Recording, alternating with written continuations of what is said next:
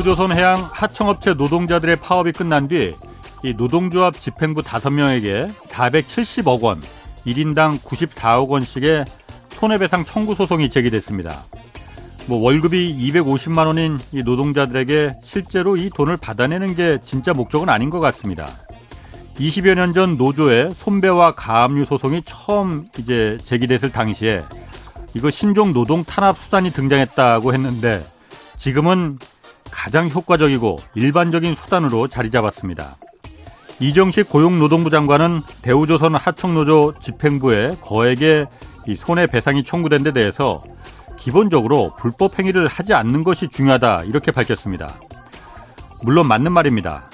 이정식 장관은 과거 노동운동을 하다 장관 자리에 올랐습니다.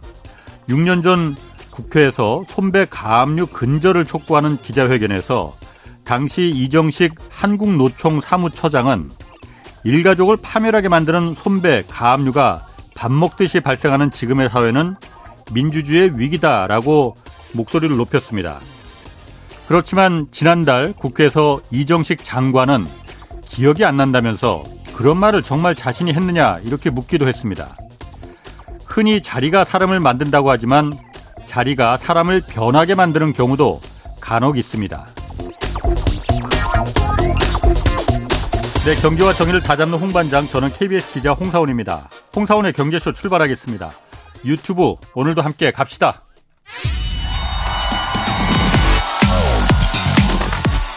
대한민국 경제 오디션 메가 경제스타 K 여러분 경제가 어려워서 힘드시죠? 그래서 준비했습니다. 대한민국 경제 오디션 메가 경제스타 K 힘든 경제 상황을 이겨낸 감동 스토리. 우리 가정의 특별한 경제 공부법. 슬기로운 투자 아이디어. 경제와 관련된 이야기라면 모두 모두 환영합니다. 총 상금 6천만 원을 준비했습니다. 여러분의 많은 참여 기다립니다. 이 프로그램은 당신의 투자의 길을 춤추게 하는 새로운 투자 플랫폼 탱고픽에서 함께합니다. 네, 대한민국 경제 오디션 내가 경제스타 K 지금 들으신 대로 아, 총 상금 6천만 원이 걸려 있습니다. 12월 9일까지 사연 받고 있는데 대상 2천만 원, 최우상 4명에게 500만 원, 또 매월 월장원 40명씩 추천 아, 뽑아서 선정해서 50만 원씩 상금 주고 있습니다. 사연은 홍사원의 경제쇼 홈페이지에 올려주시면 됩니다. 자, 오늘 홍사원의 경제쇼 아, 부동산 얘기입니다. 그런데 뭐 부동산 오르냐 내리냐 이 얘기가 아니고 오늘은 좀 특이하게 우리나라 부동산 개발의 역사를 인문학적으로 좀 해석을 해보겠습니다. 자, 도시문헌학자 김시덕 박사 나오셨습니다. 안녕하세요. 안녕하십니까. 도시문헌학. 아, 제가 과문해서 그런지 예. 잘 모르겠습니다. 예, 어떤 예. 학문인가요? 저는 원래 문헌학자인데요. 예. 그 문헌학자 그러면 옛날 책 가지고 연구하는 사람. 그렇지. 예, 예. 근데 이제 책의 내용만 보는 게 아니라 예. 책의 무게라든지 크기 같은 데에서도 예. 옛날 사람의 정보가 담겨 있다. 그런 좀 더 책을 파고 들어가는 아. 글자를 파고 들어가는 아. 그게 문헌학이고 내용이 아니고 내, 내용은 예. 아, 문헌학에서 봤을 때 책의 내용은 책이 주는 정보의 10%밖에 지나지 않는다고 봅니다. 예. 책의 음. 여백 같은 것도 의미가 있는 거고. 아하. 그냥 그런 사람인데 한편으로 도시 답사하는 걸 좋아했습니다. 옛날부터. 예. 스무 살 때부터 이제 다니고 했는데 두 개를 결합시켜 봤습니다. 아. 그게 이제 도시 문화학.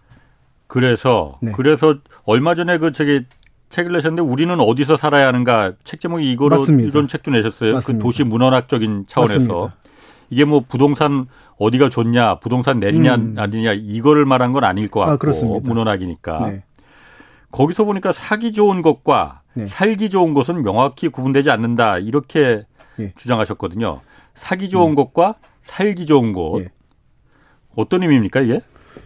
그러니까 사기 좋은 곳과 살기 좋은 곳이라는 게 겹치는 예. 경우도 있고 안 겹치는 경우도 있는 거죠. 예.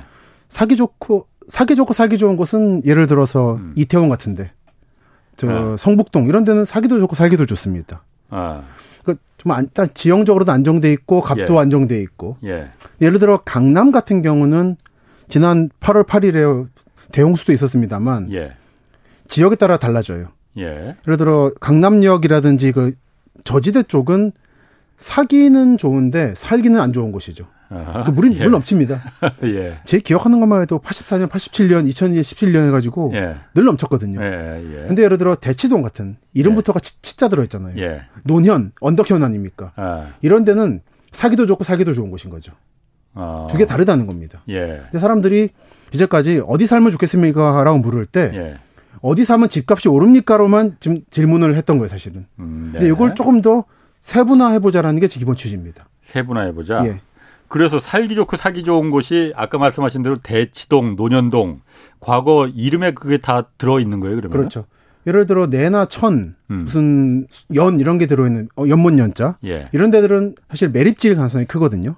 예. 매립지 아. 같은 경우는 음. 고층 빌딩 세웠다가 좀 기울어집니다. 예, 그렇겠죠. 그러면 건물 가, 같이 가락되겠죠. 예. 실제로 전국의 많은 지역이 그런 위기를 겪고 있는데 예. 건물주분들이 조용히 하고 계셔서 예. 드러나지 않을 뿐 예. 않고 사실 어떤 의미 제가 보기에는 폭탄 넘기 돌리기를 하고 있다. 음. 이런 거는 소비자분들께서 직접 찾아보셔가지고 예. 선제적으로 대응할 필요가 있다. 예. 그 쇼, 딜을 하더라도 그게 좋은 거죠. 예. 그런 데가 있고 예. 꼭 사기 좋다고 해서 사기 좋은 게 아닌 데가 있는 겁니다. 그 반대도 있는 거고. 저는 예를 들어서 경기도 파주 같은 데 좋아하거든요. 파주 예. 서쪽 지역. 예. 한강 보이고 공기도 맑고 한 데인데 예. 여기는 사기는 좋지 않습니다. 왜냐하면 예, 사기에 좋지 않습니다. 구입하기에. 아, 예. 그 북한과의 접경 지역이라서 개발 호재가 없거든요. 예. 운정 신도시보다 음. 북쪽을 말씀드리고 있습니다. 예. 근데 거, 그러다 보니까 저는 사실 이사를 한 서른 번 하다 보니까 예. 너무 지긋지긋해요 이사가. 예. 그래서 이사 좀 안 하고 싶은데. 예. 근데 우리 모두 알지만 아파트가 아닌 지역은 늘 재건축 재개발 추진조합 생기고 난리잖아요. 지주조합 생기고. 그런 게 안 생길 곳을 찾아가고 싶은 겁니다. 아. 살기 좋은 곳을 찾아갔을 때 가장 개발이 안 될 곳은 예를 들어 파주 서부 지역이라는 거죠. 예. 이런 식으로 두 개는 구분된다는 겁니다. 음. 근데 이제까지 사람들이 오를 것만 물은 거예요. 예. 저는 그래서 이번 요즘에 이 책을 말씀드리면서 드리는 말씀은 가슴에 손으로 생각해 보시라고. 예. 정말 어디 살고 싶으시냐고. 예. 그러니까 집값 오르면 되는 거냐고 다. 예. 그게 아닌 게 있다는 겁니다. 음. 이런 부분이 약간 돌이켜 보니까 인문학적 질문이었더라고요. 음, 음. 그걸 의식하고 쓴 건 아니었는데. 예.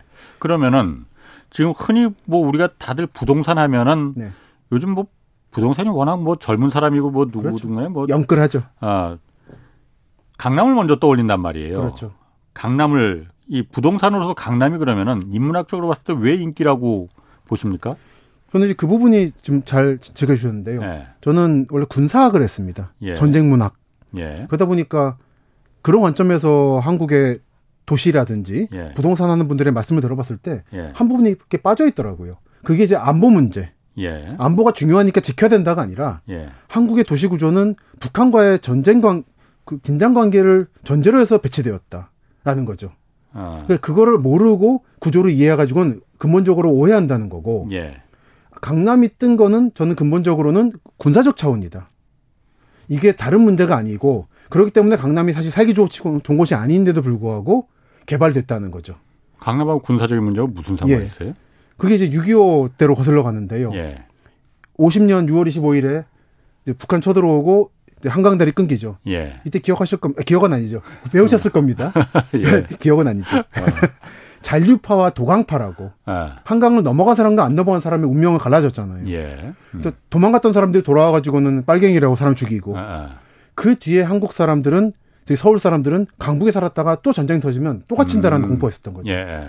그리고 이거 이 공포는 박정희 정권도 공유했던 겁니다. 예. 이, 이 서울은 만 원이다에 600만 명을 가지고 전쟁 치를 수는 없다. 예. 그래서 최대한 남쪽으로 내려보내야 된다라는. 예. 그러면서 강남을 개발하고 예. 강북의 개발을 억제하는 전략을 취했죠. 예. 학원 어. 금지시키고 학교 다 이전시키고 유흥시설도 강남에는 풀어주는데 강북은 금지하고 예. 이런 전략을 취하면서 부자들을 내려보냈습니다. 어. 자고로 어느 나라를 봐도 이렇게 급한 상황이 아니면은 부자들은 원래 땅을 떠나지 않습니다. 예. 음. 그 고려가 조선으로 바뀌는 시점 정도면 이제 떠나는 거고. 음. 그러기 때문에 이, 이 강남이 개발된 것도 아마 북한이라고 하는 예. 두번 다시 고립될 수 있다라고 아, 하는 아. 공포가 없었으면 개발되지 않았을 것이다. 아. 그럴 때 강남이 택해진 거는 예. 사실 맨날 물넘치고 하는 곳이었거든요. 예. 그래서 비어 있었던 겁니다. 그러다 음. 보니까 집단적으로 개발하기 좋았던 거죠. 음. 그래서 박정희 정권은 이제 투트랙 전략을 취하는데 예. 강남으로 핵심 시설들을 내려보내면서 예. 이쪽을 요새화시키고 예. 그 대표적인 게 압구정 현대 아파트 건물들마다 이제 소총수들이 저격수들이 있을 수 있는 시설을 마련한다든지 뭐 조그만 창문 같은 거 이렇게 예, 뭐 네, 있고 그랬어요. 맞습니다. 아. 그게 일반인들은 모르는데 사실은 고립돼 있는 방이 있어요. 예. 그런데 군 유사시는 여는 거죠. 예. 그리고 잠수교로 만든다든지 잠수교의 별명이 안보교죠. 어, 잠수교는 왜 안보하고 무슨 상관이 있어요? 군사적 두 가지입니다. 예. 하나는 북한이 위쪽을 없애더라도 아래쪽이 남는다. 전차가 움직일 수 있다. 아. 그게 하나. 예. 하나는 북한이 사진을 찍었을 때 아래쪽이 예. 감춰진다. 예. 그래서 별명이 안보교였습니다. 아. 그리고 한강 다리가 사이즈가 똑같거든요. 예. 이거는 국토계획 연구자인 김의원 선생이라는 분이 지적한 건데 사이즈 똑같이 해가지고 유사시에 부서져도 다시 만들 수 있게 쉽게. 예. 아. 원래 다른 나라 같으면 이제 다양하게 만드는 거죠. 예. 근데 하나하나가 기본적으로 서울을 공격당한다는 전제로 만든다는 거죠. 음. 그래서 남쪽에 내려보내서 인구를 분산시키고 북쪽을 위해서는 을지로 지하상가를 만들어서 방공으로 만들고 예. 남산 1, 2, 3호 터널은 포대를 포를 쏜 다음에 숨길 수 있는 용도로 예. 만든다든지 예. 기본적인 건 안보 안보라는 겁니다. 서울의 도시 계획이 도시 계획이 근본적으로는 특히나 강남 쪽이 강남은 그렇지 않았으면은 개발되지 예. 않았던 것이고 예. 실제로 강남 빼고 왼쪽의 영등포와 동쪽의 천호동이 먼저 개발됐죠. 여긴 아. 사람 살기 좋은 고지대거든요. 야, 아, 예. 여기는 음. 빠져있던 곳입니다. 사람 살기 예. 안 좋아서. 아. 그걸 택한 것이죠.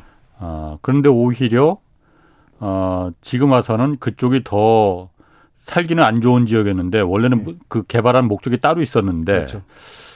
그런데 더 좋아졌네요. 그러면. 더 좋아진 거죠. 어. 부자들 한번 옮겨온 거죠. 예. 그리고 아파트 신화가 생기면서. 예. 그 이건 아마 기억하실 수도 있겠습니다만 60년대 말 70년대 초에 강북 부자들이 예. 이태원이나 이런 데 단독주택을 예쁜 걸 사냐 예. 아니면 저 아직 편지설은 없지만 오를 것 같은 아파트 사느냐 강남에 예. 그때 갈라진 거 아닙니까 운명이 음. 근데 그 거기부터는 이제 경제 논리가 작용되는 거죠 음. 하지만 근본은 안보적인 이유고 그렇기 때문에 예를 들어 예상할 수 있는 게 세종 신도시가 뜰 것, 성공할 것이냐 문제. 예. 사실 그 북한의 위협 정도의 긴박한 압력이 없거든요. 그렇기 때문에 세종시가 그 제2의 강남으로 가지는 않을 것이다. 이런 예측을 할 수 있다. 아, 그래서 세종시는 안 뜬 거예요, 그러면은? 저는 여, 이 정도로 멈출 것 같다는 생각을 하는 겁니다. 아. 박정희 정권 때 79년에는 예. 미군이 사실 철수하려고 그랬잖아요. 예. 그 상황에서 북한과 1대1로 맞서야 되기 때문에 예. DMZ에서 평양 거리보다 예. 더 먼 데다가 수소를 옮긴다. 예. 그리고 북한이 서해안에서 폭격할 때 예. 30km보다 더 들어간 데 만든다. 예. 그 목적하에 세종이 선택된 거였거든요. 예. 근데 지금은 이게 없으니까 그 더 이상 음. 개발된 요인은 없는 거죠. 음. 저는 물론 세종이 역할을 할 거라 봅니다만. 세종 얘기가 나왔으니까 세종 얘기부터 좀 할게요. 그러면은 네, 네. 세종시 지금 어, 한때 이제 그 수도를 옮긴다 그 얘기도 있었고 그렇죠. 그래서 무슨 경국대전 얘기 나오고 뭐 그래서 아, 예. 결국은 안 됐어요. 네. 지금은 다시 이제 세종시의 그 대통령 집무실하고 국회, 국회 세종의사당 네네. 네. 지금 건립 추진되고 있습니다. 지금 국회사당을 짓고 있죠 아마. 예. 네. 이거는 그럼 그 국토 계획으로 봤을 때 네. 이것도 인문학적으로 좀 볼 수 있나? 그 그쪽을 좀 이렇게 수도를 제2의 수도로 만드는 거는 어떻게 좀 볼 수 있습니까? 어떻게 평가할 수 저는 있어요? 이제 이거는 인문학이라가 군사학적인 관점에서 보면은 예. 그러니까 박정희 정권은 70년대 초까지는 예. 남북 통일의 전제였죠. 예. 근데 79년도에 예. 이 이름이 임시행정수도입니다. 예. 이게 왜 임시행정수도냐면 우리는 목표가 통일이 맞지만 예. 임시적으로 분단 상태를 인정하고 그 상태에서 현실 국토의 중심인 대로 수도를 두 개를 만들 필요가 있겠다. 예. 그게 적혀 있습니다. 중화기획단에서 만든 자료를 보면. 그러니까 우리 도망가다 인상을 주는 게 아니, 아니라 적혀 음. 아니라는 거예요. 예. 서울은 두 대, 예. 실질 행 국토의 중심인 중간에다가 새로 만들고 두 지역을 고속도로로 연결하겠다는 게 최종 목표였어요. 어, 박정희 정권 시절에 예, 박정희 정권 79년에 만든 예. 그 각종 도시 계획들을 보면 그렇습니다. 예. 그게 이제 중화기획단이라는 데가 만들었는데 예. 왜 그런 이상한 이름을 붙였냐면 예. 수도 이전이라 만들면은 난리가 나니까 예. 감춘 겁니다 정체를. 그래서 우린 중화학을 창원 같은 걸 만든다라고 음, 했던 거죠. 음. 그러니까 그 근본 목적은 이제 북한과의 통일이 안 될 거라는 전제를 받아들인 겁니다. 그래서 그 계획서를 보고 있으면 세종 공주 지역이 찍히는데 최종적으로 보면 국토의 중심이라 나와요. 음. 이제 한반도 전체가 한국이라는 걸 포기한 겁니다. 그 70년대에 미국의 압력, 뭐 베트남 전쟁 영향 등을 고려해야 된다는 거죠. 예. 그거를 빼고 세종이 왜 선정됐는가 논한다는 건 무의미하다는 그 기본 전제가 어긋나는 이해를 하시는 거라는 게제 음. 책에서의 주장인 거죠. 음. 그럼 그때부터 그럼 세종을 그 세종이 이제 그, 그 새로운 수, 그 행정 수도로 예. 예. 두 번째 얘기가, 수도 아 얘기가 됐었으면은 네. 어 지금도 그러면은 그쪽으로 가는 게 맞다고 보시는 겁니까? 어떻습니까? 저는 그렇게 봅니다. 아. 저는 개인적으로 북한과의 이른바 통일 또는 예. 한 100년 정도는 안 될 것 같다 생각하기 때문에 예. 이게 분단 여러분들이 분단 국가는 한국밖에 없다 생각하시는데 예. 세상에 수많은 분단 국가가 있습니다. 예. 키프로스니 인도, 파키스탄 같이 예. 다들 그냥 받아들입니다. 이제 는 아. 갈라진 거다. 예. 한 2, 300년 갈 수도 있기 때문에 예. 이렇게 봤을 때는 서울은 지금 너무 약간 도, 독특한 국가가 너무 가까워요. 위기가 음. 있습니다. 예. 제가 노원구에서 예비군 할 때 예. 비군 훈련장 앞이 구호가 서울은 최전방이다. 예. 너무 위험한 겁니다. 어. 그러니까 일단 내려가야 되는 거고 예. 그 다른 지역 분들이 보실 때 서울은 너무 편중돼 있는 겁니다. 그렇죠. 제가 볼 때는 세종, 예. 대전, 청주를 묶어서 예. 저는 그거를 대세청이라 부르는데 예. 여기를 새로운 제2의 수도로 개발하는 게 지방 균형에도 맞고 이렇게 해서 인구가 서울 지역, 동남권 지역 플러스 하나 만들어짐으로써 예. 인구 인구 감소를 늦출 수 있다라고 생각하고 아, 있습니다. 메가시티로. 메가시티로. 어. 가능성도 있다고 봅니다. 가능성이 있습니까? 저는 청주가 견인할 거로 봅니다. 왜, 왜 청주예요? 실제로 청주, 청주는 지금 수도권 바깥 도시에서 예. 유일하게 인구가 늘고 있습니다. 그 서남, 서북부 지역이 음. 공업도시로서 예. 급성장하고 있어요. 음. 하이닉스도 들어가고 하면서 예. 이게 서울 방향인데 예. 저는 이제 청주를 대서울이라고 보는데 뭐냐면 철도는 없, 아직 없지만 예. 오송에서 아침에 경부고속도로를 보면 바글바글합니다. 서울을 출근하려는 사람들이. 예. 이거는 이제 서울과 연동되기 시작한 거다. 어떤 예. 의미에서. 그래서 인구가 지금 85만인데 100만 넘을 거로 예상하고 있습니다. 아. 대, 전통적인 대전은 전통적인 그 강세가 있는 거고. 예. 그리고 세종은 제2의 수도로서 행정 기능을 담당할 것이기 때문에 네. 이게 묶였을 경우에는 이제 고유한 독자적인 세력을 띌 수 있을 거라고 예측하고 있고 예. 띄어야 20세기 21세기 중반에 한국이 살아남을 수 있을 거라고 생각하고 있습니다. 음. 뭐 저도 그 부분 그런 부분에 대해서는 그게 청주가 됐든 세종이 예, 됐든 예, 예. 뭐 부산이 됐든 그렇죠. 광주가 됐든 어, 다른 지역을 어쨌든 메가시티로 음. 키우고 거기에 그야말로 국가가 돈을 투입해서 맞습니다. 사람이 살 수 있게끔 편하게 서울만큼 살 수 있게끔 맞습니다. 해야만이 사람이 들어가는 거거든요. 맞습니다. 이제 너무 서울만 돈 부었거든요. 그런데 사실 아까도 잠깐 강남 얘기했지만은 네. 사실 제가 보면서 그냥 평상시에 이렇게 보면 느끼는 게 사실 모든 민간은 어차피 강남이 뭐 편하다고 해서 민간에 거기 민간이 거기다 뭐 좋은 시설 짓고 뭐 이런 거는 제가 이해를 해요. 그렇죠. 근데 공공도 거기 다 강남에다 다 많은 인프라를 쏟아 붓지 않습니까? 그렇습니다. 예술의 전당이 왜 강남에 있어야 돼요? 맞습니다. 세빛둥둥섬이 반파대교 아래에 있지 않고 마파대교 아래에 있으면 안 됩니까? 음. 왜 공공까지 거기 들어가는지. 맞습니다. 심지어는 말이죠. 우리 서울 시내 지하철역 중에서 음. 강남 3구의 전체 음. 지하철역이 25%가 다 몰려 있어요. 그렇죠. 어떤 때는 지하철 9호선, 9호선만 보더라도 음. 동작, 구반포, 신반포 음. 고속터미널까지가 1km도 안 되는 거리에 여기 하나씩 다 있거든요. 맞습니다. 강남구는 마을버스라 그러잖아요, 지하철을. 그러니까 왜 민간은 모르겠는데 음. 공공마저도 음. 다른데 그렇게 그야말로 다른 지역도 뭐 지역뿐만이 아니고 음. 같은 서울에서도 네네. 왜 굳이 강남에다 공공마저도 이렇게 돈을 갖다 그 가뜩이나 살기 좋은데 음. 왜더 살기 좋게끔 그러니까 더 몰려들고 더 집값 부동산을 갖다 이렇게 그렇습니다. 피폐하게 만드는 거잖아요. 음. 맞습니다. 그런 부분이 제가 좀 안타깝더라고요. 좀 지적하신 부분에 전적으로 동의하고요. 예. 그 에드워드 글레이저가 쓴 도시의 승리라고 유명한 책 있죠. 예. 그 책 보면 나오는데 젠트리피케이션 얘기를 많이 하지만 언론에서 예. 사실 그거는 본인들 사는 동네의 일이다. 예. 대부분의 뉴욕은 그 일어나기도 전에 그냥 쇠락해 버린다. 음. 근데 자기들이 사는 집, 예. 출퇴근하는 그 핵심 지역에서 거기 일어나니까 세상의 전부인 양. 예. 저는 이제 그런 의미에서 오피니언 리더들이 자기 사는 곳에 너무 집중해서 생각이 들어요. 이기적으로. 그건 다른 지역 분들이 화내셔도 게 맞습니다. 그러니까 이게 사실 국가가 좀 말만 이제 균형 발전 뭐 국토 균형 발전 뭐 이렇게 말만 하지. 네. 그러니까 강제적으로 옮기지 않으면 그야말로 맞습 말씀하신 대로 오피니언 리더들을 네. 강제로 KBS도 좀 지방으로 옮기고 국회도 옮기고 그러지 않으면 이게 가능할까? 저는 그런 생각이 좀 들긴 해요. 그래서 박정희 대통령 서울대도 옮기고 마, 맞습니다. 그때 그래가지고 정말 대학 옮기려 했던 거 아닙니까? 예. 그때 이제 한 가지만 아, 네. 말씀하십시오. 말씀하십시오. 아니, 아니, 그, 뭔, 네. 뭔지 마세요. 저는 지금 다른 질문 하려고 그랬어. 아, 다른 질문 하십시오, 그냥. 그래요? 예, 예, 예. 지금 그, 예. 한반도에서 하여튼 그 1934년에. 네. 일제 강점기 때 일제가 그 조선 시가지 계획령이라는 걸 만들었었나 보죠. 이때? 맞습니다. 1934년에. 이게 한반도 최초의 도시 계획이죠. 이게 지금까지도 지금의 도시 계획에도 지금 영향을 미치고 있다. 이렇게 말하셨어요. 그러니까 저는 이제 그 도시 구조에 영향을 미치고 있다. 구조. 예. 그러니까 이 조선 시가지 계획령이라는 게 예. 1934년에 만들어졌고 예.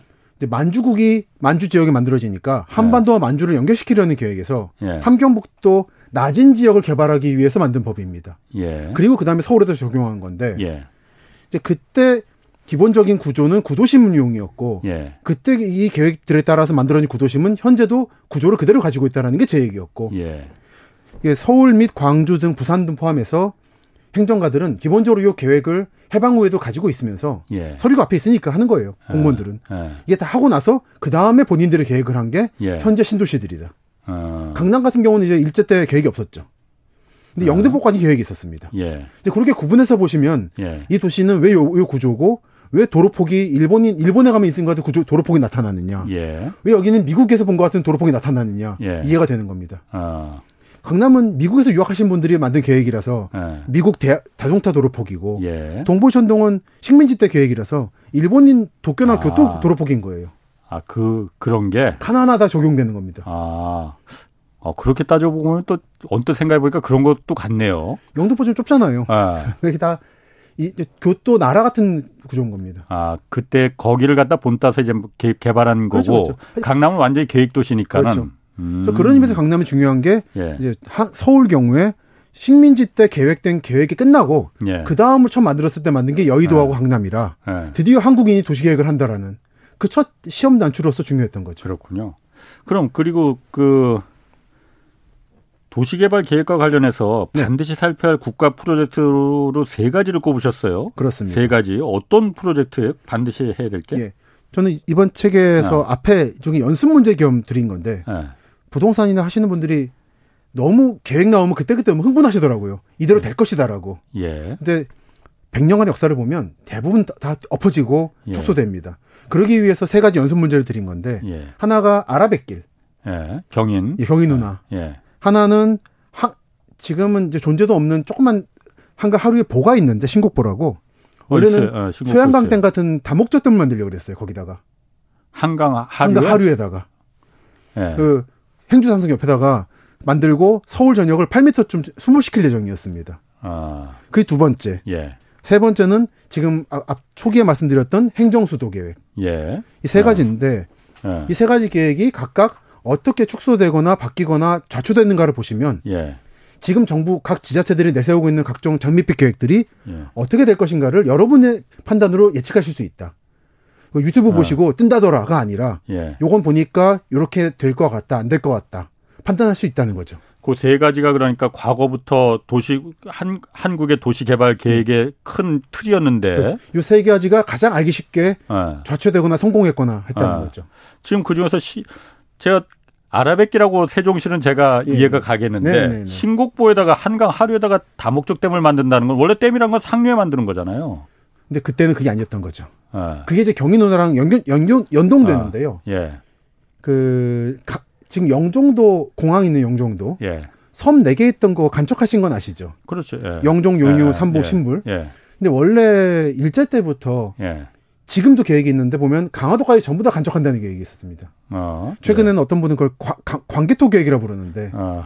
그래서 동부 인구를 대체로 서부로 옮겨버리고 예. 동부를 청정지역으로 만들자는 계획까지 있었어요. 예. 그러면 상류는 보호되고 어. 하류는 살기 좋은데 사람 많, 많이 살고 예. 그러려면 그리고 하, 서울 인천까지를 대규모 공업단지로 만들고 예. 그러면 운하를 만들고 음. 그럼 전기가 필요하죠. 예. 그 전기를 공급한다는 거였어요. 한강 하류 한강 신곡, 하류 예. 신곡댐에서 예. 한강 어. 다목적댐에서 다목적댐에서 그럼 지금 여의도는 어. 3분의 2가 잠길 예정이었습니다. 여의도뿐만이 아니고 홍수라면은 뭐 서울 시내 전역이 거의 남산 빼고 다 잠길 것 같은데. 홍수 전부터 이미 저기 어. 여러분들 대청호나 뭐 충주호 보시면은 수몰지라는 데 있잖아요. 예. 서울 상당 부분이 수몰 예정지였습니다. 그때 그 네. 계획대로 했으면 이미 그때부터. 어. 근데 이거를 미국과 프랑스가 말렸죠. 예. 이거는 사실 식민지 대 계획을 그대로 추수한 건데 예. 너희 돈도 없고 예. 지금 그럴 때가 아니라 좀 축소해라. 어. 뜯어 말려가지고 한 게 국토 1차 국토 5개년 음. 계획인 거예요. 그 계획은 뜯어 말린 게 잘한 것 같은데 잘한 것 같습니다. 이거 불가능했을 어. 겁니다. 그럼 그 중에서 네. 세종시는 그렇고 아라뱃길, 아라뱃길. 경인 아라뱃길, 아라뱃길은 저도 예전에 그 취재를 많이 해서 아. 뭐좀 압니다. 네. 아라뱃길은 어떻게 평가하세요? 아라뱃길은 참 애매모호해졌죠. 예. 배가 다니기 지금은 그렇지. 예. 예. 지금 그렇죠. 예. 근데 원래 계획은 1920년대에 인천 쪽에 민간인들이 제안했던 거거든요. 예. 그 서울과 그 상, 상업적 공업적인 용을 만들어 달라. 예. 그러다가 이제 일제 때 말기가 되면서 일본이 부평 지금의 이제 그 김포공항 있고 한 그 평지가 있습니다. 예. 거기를 항구로 만들려고 그랬어요. 예. 그 계획을 가져온 건데 이제 이거는 서울의 공업 서울이랄까 한국의 공업 중심이 경인공업 단지에서 예. 안산이라든지 내려갔지 내려갔지 않습니까? 예. 그래서 공업적 기능을 경인우나 아랍의끼리 감당할 필요가 없어지면서 예. 사실 의미를 소, 의미를 상실해 버린 거죠. 예. 따라서 댐도 그냥 소, 실돼 버려서 예. 그냥 서해안 바닷물이 서울로 들어오는 거 막는 정도로 예. 보로 주, 로 음. 축소되고 아랍의길도 그냥 하이킹용으로 줄어들었죠. 그러니까 이게 아랍의길이 사실 이명박 정부 당시에 4대강하고 같이 이제 음. 연결되면서 음. 저는 사실 4대강 사업은 그거는 아무 의미가 없는 사업이라고 뭐 저는 개인적으로는 예, 예. 어, 그렇게 생각해요. 그냥 네. 돈을 한꺼번에 왕창 써서 아. 왕창 써야만이 거기서 검은 돈도 많이 생기는 거니까. 그렇죠. 아래까지 돈도 가고. 아, 그런데 아랍의길은 좀 다른 것 같아요. 네. 아랍의길은 그때 하면서 제가 봤을 때 어, 서울을 항구 도시로 만들겠다는 거잖아요. 그렇죠. 함부르크 같이. 맞습니다. 서해안에서 중국 배가 마포까지 들어온다는 음. 거, 음. 어, 그거 괜찮은 것 같더라고요. 예. 제가 봤을 때는. 네네. 그래서 그냥 차라리 네. 4대강에 쓸 돈에, 음. 4 대강, 뭐, 사실 그 건설사들한테 4개, 7개 건설사들한테 들어간 돈만 그 8조 원 가까이 되거든요. 2년 동안. 그렇습니다. 정말 상상도 못할 돈이 그냥 써버린 거예요. 그 돈을 차라리 아라뱃길을 어, 제대로 해서 원래 계획대로 음. 서울을 항구 도시로 만들었으면은 서울이 훨씬 더 명품 도시가 어, 되지 않았겠나. 그럼 이제 수도권 인구 분산 인구 중심이 심해지지 뭐, 않았을까? 아, 그거하고는 또 별개 문제로 예, 예. 어쨌든 만든다고 했으니까 예. 뭐 그런 생각이 좀 들더라고요. 사실 경인 누나 아라뱃길은 사실은 이제 산업적인 바탕이 없는 상태에서는 의미가 상실될 거라고 보고요. 예. 지금은 사실 뭐 아무 의미가 없는 백길이 그렇죠. 돼버린 거죠, 뭐 예. 거기에. 그리고 잘 아시다시피 한동안 이제 서해안 시대가 온다라는 거는 예. 중국과의 교역이 앞으로도 커질 거라는 전제였는데 예. 저는 사실 신냉전이 앞으로 가속될 거로 보, 기 때문에 예. 새만금도 그렇고 안타깝지만 예. 그런 이제 대북 관계나 대중 관계가 좋아진다는 전제로 만들어진 계획들은 예. 다시 한번 전반적으로 검토할 필요가 있다. 음. 그런 의미에서도 오히려 아랍의길을 크게 만들었다면 지금도 가보시면 인천항, 김포항 비었잖아요. 예. 그 상태가 더 나빠질 수도 있다 생각을 하긴, 음. 하긴 합니다. 뭐 알겠습니다. 네, 그건 뭐 입장 차이입니다. 아, 그거는 뭐 어쨌든 네. 제가 그때 하여튼 보면서 네. 4대강의 쏟을 돈으로는 차라리 그냥 경인 아랍의 길을 진짜 음. 제대로 만드는 음. 게 훨씬 더 효용 가치가 높았을 텐데 뭐 그런 좀 안타까운 생각이 네. 좀 들어서 그 안타까움을 부천이 가지고 있더라고요. 부천이? 부천이 그 아. 경인 누나를 옛날 계획을 아직도 아, 품고 있어서 그렇지, 그렇지. 우리 예, 부천항을 예. 만들어 달라고. 아, 아, 그럴 수도 있겠네요. 예. 그리고 또 하나. 네. 어, 요것도 또 좀 그 저하고 입장 차가 좀 있을 수 있을 것 같아요. 네네. 어, 책을 보니까 35층 원칙이 아, 예. 이게 그 박원순 서울시장 시절에 그렇죠. 있었던 거잖아요. 맞습니다. 도시의 가능성을 이, 어, 저해하는 대단히 나쁜 규제였다라고 하셨어요. 맞습니다. 어, 어, 이유는 뭔가요? 저는 한국 사람들이 높이를 무서워하겠다 생각해요. 높이를 무, 높이 올라가는 걸 무서워하겠다 생각합니다. 예. 예. 도, 그렇죠. 역시나 제가 애정하는 도시의 승리의 책에서 나오는 얘기지만 예. 고층 빌딩의 친환경적입니다. 예. 현재 지방 답사도 많이 하는데 예. 도심 지역 사람들 도심 지역에 살고 싶은 건데 예. 도심 층고를 제한해서 집을 줄여버리니까 예. 자꾸 스프롤 현상이 나면서 정말은 마을로 남아 있을 수 있는 교외 지역들이 예. 애매모호하게 택지 개발돼 버리고 사라지는 게 너무 많습니다. 예. 저는 그것보다는 음, 음. 사람들이 살고 싶어하는데 올리고 음. 100층 올리고 음. 그리고 농촌 지역이라든지 이쪽을 오히려 철저하게 녹지 지역으로 관리하는 것이 예. 이게 친환경적이라고 봅니다. 음. 그리고 이제 제가 뭐 시, 경기도 시장님 만났을 때 이미 다 은퇴하신 분이라 예. 말씀드릴 수 있는 거지만 38층 아파트를 가지고 끔찍하다는 말씀을 하시더라고요. 예. 그 단어가 너무 충격적이었는데 예. 싱가폴, 홍콩 같은 거로는 볼 수 없다라고. 예. 근데 저는 그게 왜 문제인가 생각을 하는 거죠. 음. 그거는 공조 설비라든지 전기 예. 설비에 통해서 극복할 수 있는 문제고 예. 35층 미만의 도시를 원하시면 저는 정말로 좋아하는 도시지만 예. 춘천, 전주 등이 있다. 그런데 사시면 된다. 예. 근데 왜 그 도시 자꾸 대, 메트로폴리탄 서울에다가 적용을 하냐는 게 제 근본적 음. 문제의식입니다. 예. 또 강남도 음. 자꾸 억지로 묶지 말고 음. 올리고 싶으면 올리라고 하고 음. 그래서 교통난 생기면은 부자들은 떠나갈 거죠. 예. 그리고 시장 원리를 통해서 강남 문제 해결, 해결할 수 있다고 보는 거예요. 음. 이거 자꾸 정부가 개입해서 해보려 하니까 좀 삐걱된다고 보는 겁니다. 아니 그게 그러면 강남에 예를 들어서 100층 5층짜리 아파트를 재개발 재건축해 갖고 네. 100층짜리로 올리면은 네. 그래서 이제 그거를 올리고 나머지를 이제 좀 풍족하게 여유 있게 그렇죠. 하자 이, 이 논리잖아요. 그렇죠. 기부 채납도 늘리고 임대수도 네. 늘리고. 그러니까 저도 그 부분은 그러니까 고층으로 올리는 거는 음. 반대하지 않아요. 예. 반대하지 않습니다. 네. 그런데 그러려면 당연히 그 해당 지역에 어떤 재건축을 하려면 용적률을 지금 250% 그렇죠. 주는 것도 그렇죠. 굉장한 혜택이라고 특혜라고 음. 하는데 음. 그럼 막 500%, 1000%, 2000% 줘야 되는 거잖아요. 전 지금 250, 200, 250은 너무 높다, 너무 낮다 생각해요. 예. 300에서 500까지는 갈 수 있지 않은가. 그러니까 저도 용적률 높여줄 수 있다고 어, 봅니다. 수원에 했죠. 문제는 네. 그거를 공짜로 주기 때문에 문제거든요. 그 빼내야지 그만큼.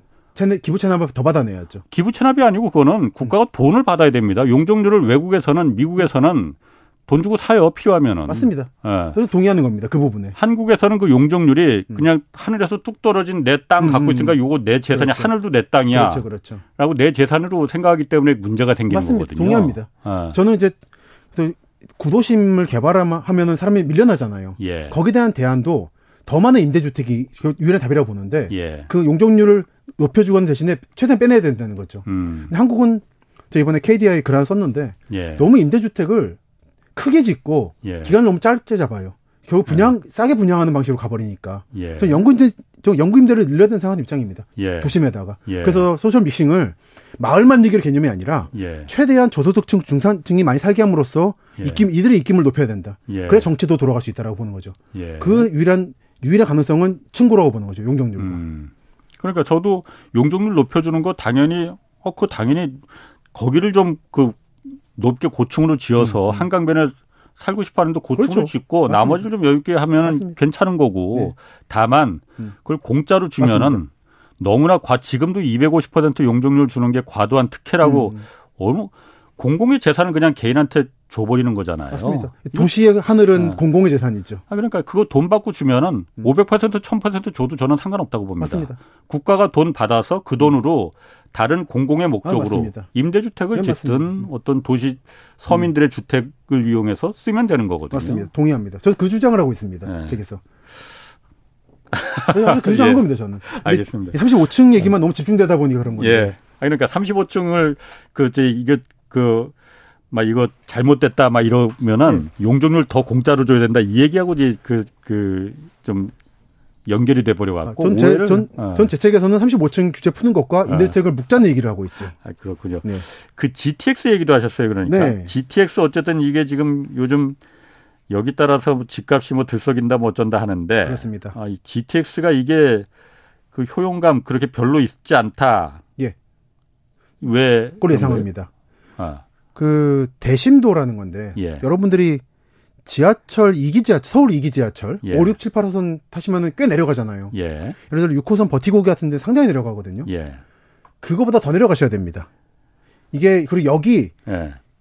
서울 지하철 2호선만큼 빼, 빼곡히 있는 게 아니에요. 예. 그러니까 자기 사는 지역에서 버스 타고 그 드문드문 있는 역에 가셔가지고 예. 40m 이상 내려가신 다음에 출퇴근 시간은 그나마 10분 간격이 될 거지만 예. 평소에 2, 30분 간격이 있는 걸 타시고 올라가 가셔서 또 올라가셔가지고 버스 탄다는 거는 예. 차라리 아마 광역버스를 타시는 게 빠르다는 결론이 날 것이다. 예.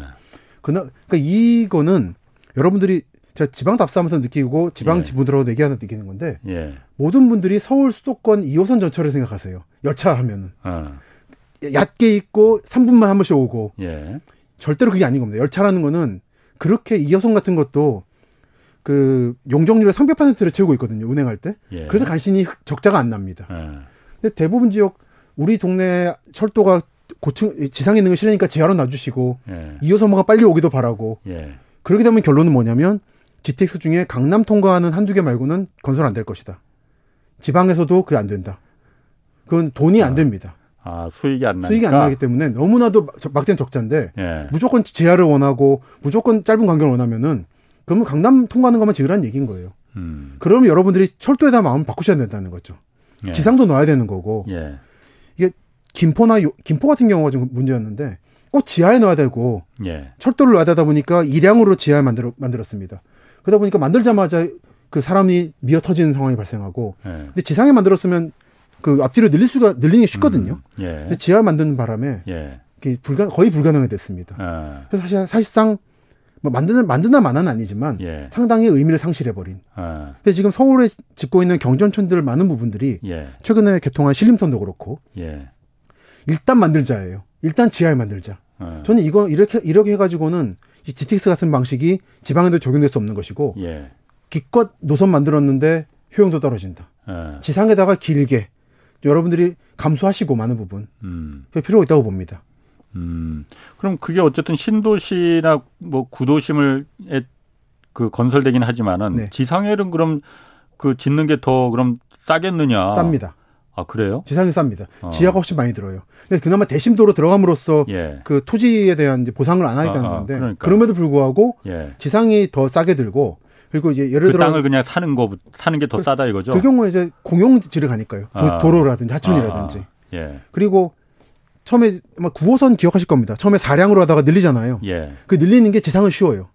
근데 지하로 했다가는 지하철을 늘리는 거 지하철에 아, 지하에 네. 있는 역을 확장하는 건 엄청난 돈이 듭니다. 그렇겠죠. 아. 그렇기 때문에 미래를 생각하더라도 지상이 예. 난 겁니다. 음. 근데 한국이 고가도로라든지 생기면은 슬럼이 된다 생각을 하니까. 음. 근데 미국이나 일본을 봤을 때 슬럼이 되지 않습니다. 고가도로는. 예. 이 부분은 한국인들이 너무 지상을 무서워해서 그래요. 어. 그런가요? 마음가짐을 조금 예. 바꿔주시길 바란다. 모든 지하철이 예. 모든 열차가 서울 지하철 2호선은 아니다. 예. 그 일본 쪽 일본 조금 전에 일본 얘기하셨는데 네. 일본 부동산도 그 그러니까 그 90년대 초에 폭락하면서 네. 거품이 터지면서 그렇죠. 지금 계속 폭락했잖아요. 전체적으로. 그러다가 요즘 또좀 일본 대도시 같은 경우에는 도쿄나 뭐 이런 데는 오른다고 하더라고요. 예, 예. 우리나라도 그럼 일본하고 앞으로 비슷한 양상을 띠게 됩니까? 어떻습니까? 그러니까 일본 경우도 제가 유학했던 시점이 한참 버블 끝난 뒤에 예. 지방의 집값 떨어지는 상황이었는데 예. 도쿄 도심, 그러니까 도쿄라는 게 23구라고 하는 도시 지역이 있고 농촌이 있는데 예. 도시 지역은 안 떨어집니다. 롯봉기는 계속 올랐습니다. 아. 그러니까 저는 이제 전체적 집값 실현을 통계 내는 건 의미가 없다고 보는 거예요. 그러니까 음. 한국 집값 할 때 결국은 사람들은 강남 신축 아파트를 말하고 있는 건데 예. 서울만 해도 아파트가 얼마나 다양합니까? 예. 떨어진 아파트도 있고. 예. 그러니까 구분해야 되는 거죠. 예. 도쿄 도심 지역 아파트 값은 안 떨어졌습니다. 예. 그러니까 다만 외곽의 음. 단독주택들 그리고 제가 유학했던 도쿄 외곽의 신도시 지역들, 타만 유타운이라 불리는 지역이 있죠. 그 중에서 언덕 지역에 서 살았거든요. 그 인구가 절반 이상 이하로 떨어지니까 외국인 유학생을 집어넣어 가지고 마을을 일으켜보자라는 음. 목적으로 제가 들어갔던 거예요. 예. 근데 불, 불, 의미가 없더라고요. 쇠락하더라고요. 어. 근데 다만 일본은 한국에 비하면 땅이 넓습니다. 그러다 보니까 버려진 땅이 많은 건데 예. 한국도 간척지 같은 서해안 지역 간척지는 비어, 비어 있지만 예. 많은 도심 지역은 그렇게까지 비지 않기 때문에 음. 저는 한국이 한국의 부동산 특히 이제 아파트 중심을 봤을 때는 예. 일본식으로 가지 않을 거라고 봅니다. 아마 도쿄 도심 오사카 도심 형태로 가지 않을까. 오를 음. 것은 계속 오를 것이다. 음. 단기적인 하락은 있을 수 있지만 예. 장기적으로는 좀 꾸준히 오를 거라고 봅니다. 음. 뭐 인문학적으로 봐도 그렇게 그 오를 것이라고 예, 결론이 예, 나오나요? 당연하게 음. 여기가 좋으니까. 예. 다만 이제 지방 도시들 음. 예를 들어 익산 김제급이라든지 순천급은 예. 좀더 compact city를 대비하실 필요는 있다고 보는 거죠. 음. 그럼 어쨌든 그 우리나라 인구도 지금 계속 감소하고 있는데 그렇습니다. 어, 이 부동산 특히 신도시 네. 신도시 지금 계속 건설 계획은 나온단 말이에요. 그 그렇죠. 그 국토부에서도 지금 270만 호 전국에 새로 짓겠다고 하고 네. 신도시 미래는 그럼 이 신도시가 기능을 그럼 지금처럼 할 수 있는 건지 그것도 궁금하고. 그 지역마다 다르죠. 지역마다. 네, 정말 지금 아마 그 홍사님 생각에는 아마 이제 경기도 신도시를 염두에 어, 주셨을 그러니까, 텐데요. 예, 예. 혁신도시 보시면 예. 혁신도시 중에 지방의 구도심과 그 밀접하게 만들어 놓은 곳은 살아나는데 예. 나머지 곳은 구도심을 죽여가면서 인구를 뺏는 거잖아요. 예. 사실 그렇죠. 왜 예. 다른 지역에서 인구가 유입되지 않습니다. 예. 결과적으로 그거는 저는 lose lose 전략이라 보는 거고. 세종도 역시 마찬가지로 대전의 인구가 다 세종으로 빨려 들어갔어요. 그렇습니다. 네. 근데 다만 이제 세종 같은 경우는 그 아까 초기에 말씀드렸던 중화학기획단의 보고서를 보면 예. 처음부터 대전과 일체화한다는 전략이었더라고요. 음. 세종은 자립적 도시가 아니라 예. 대전의 예. 위성 도시로 개발될 것이다. 아하. 그러니까 이제 대전에 진잠, 둔산, 유성처럼 예. 세종이 있는 거예요. 대전의 아하. 일부로서. 예. 그렇게 보시면 될 것 같고요. 아하. 경기도 경우 경우도 지금 예. 서울 인구가 줄고 있지만 경기도는 예. 인구 늘고 있습니다. 예. 서울 인구가 빠지고 있는 거죠. 예. 그렇기 때문에 저는 아직도 경기도는 신도시는 여력이 있다. 예. 다만 너무 바깥에 짓는 게 문제다. 음. 제가 볼 때는 이제 남양주 정도, 예. 남양주의 서부 지역, 고향의 동쪽 지역 이런 정도의 신도시 짓는 거는 효용이 있다고 봅니다.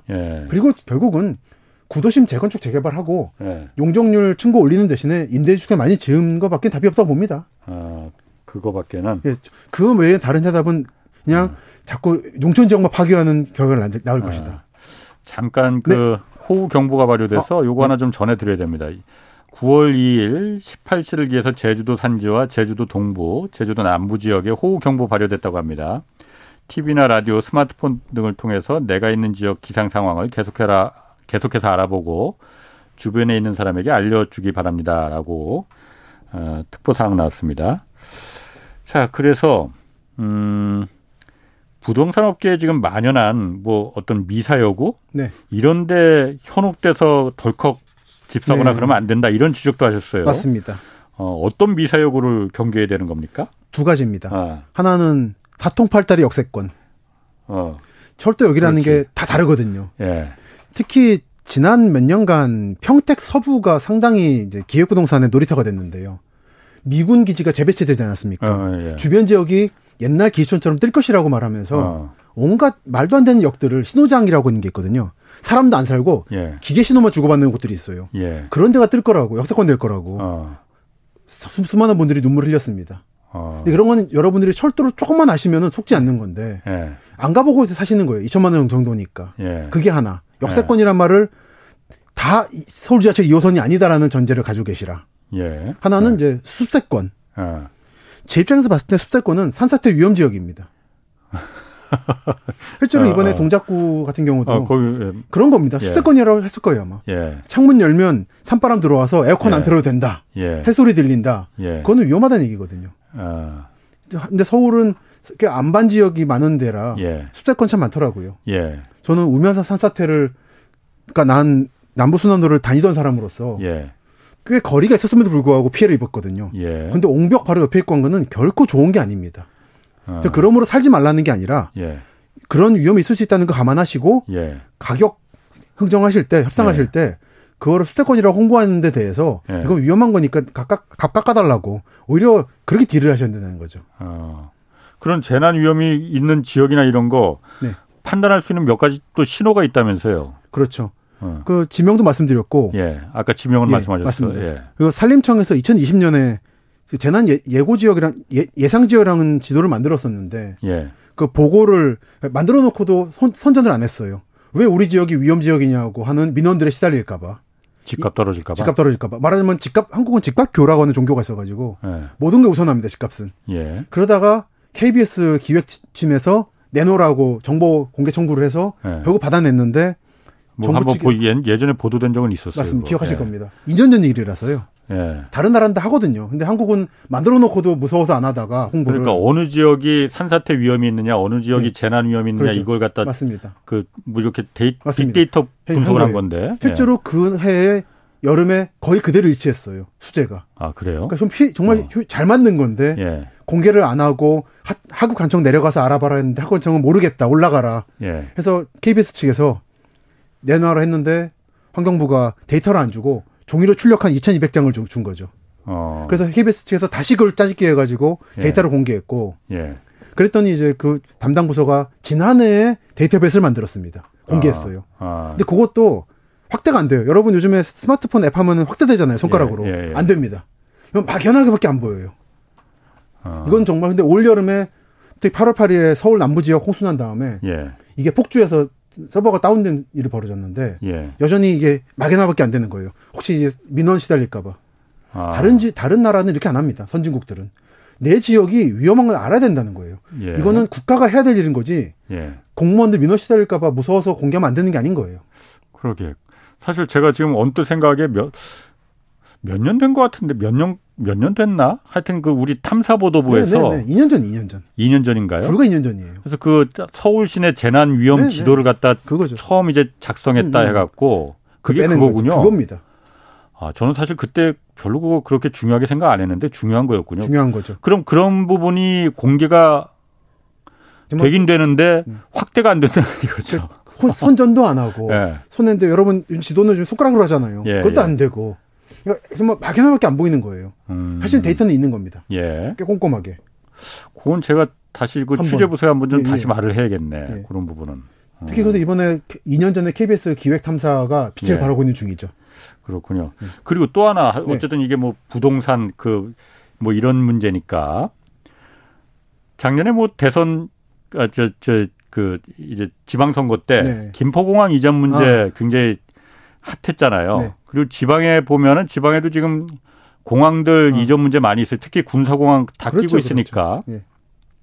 이런 김포공항 이전이나 군공항 이전 이거는 좀 어떻게 보십니까? 뭐 핵심은 지금 김포, 성남, 수원 그리고 네. 대구, 광주 쪽인데 네. 그러니까 두 가지가 있을 수 있겠습니다. 네. 군사공항은 있을 만한 데 있습니다. 필요해서.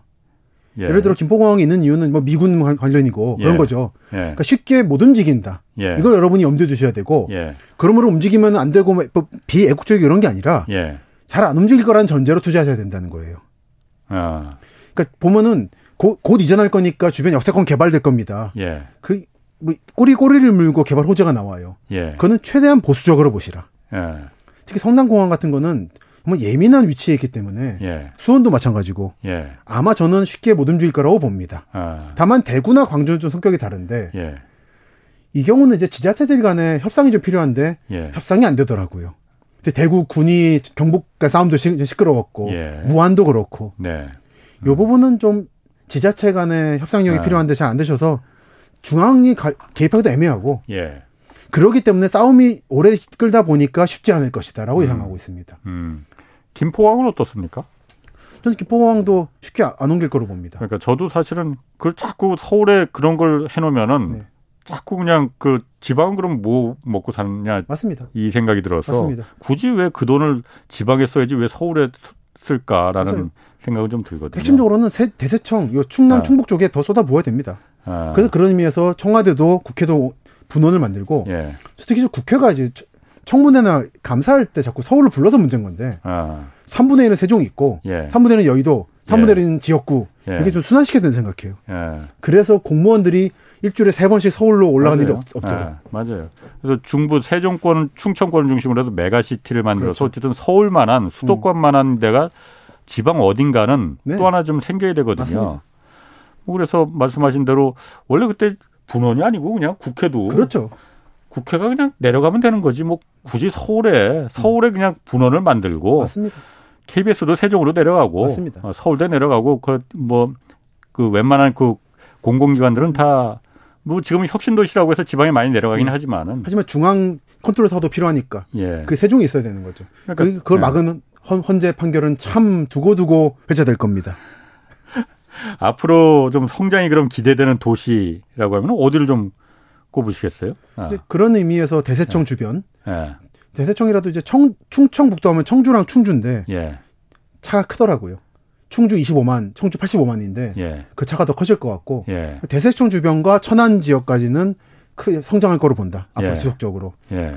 그, 그 바깥을 넘어간 혁신 도시들은 구도심 인구를 그냥 빨아들이는 거라서 예. 그 도시들은 더 이상 예전에 인구 증가 시절의 계획을 포기하시고 예.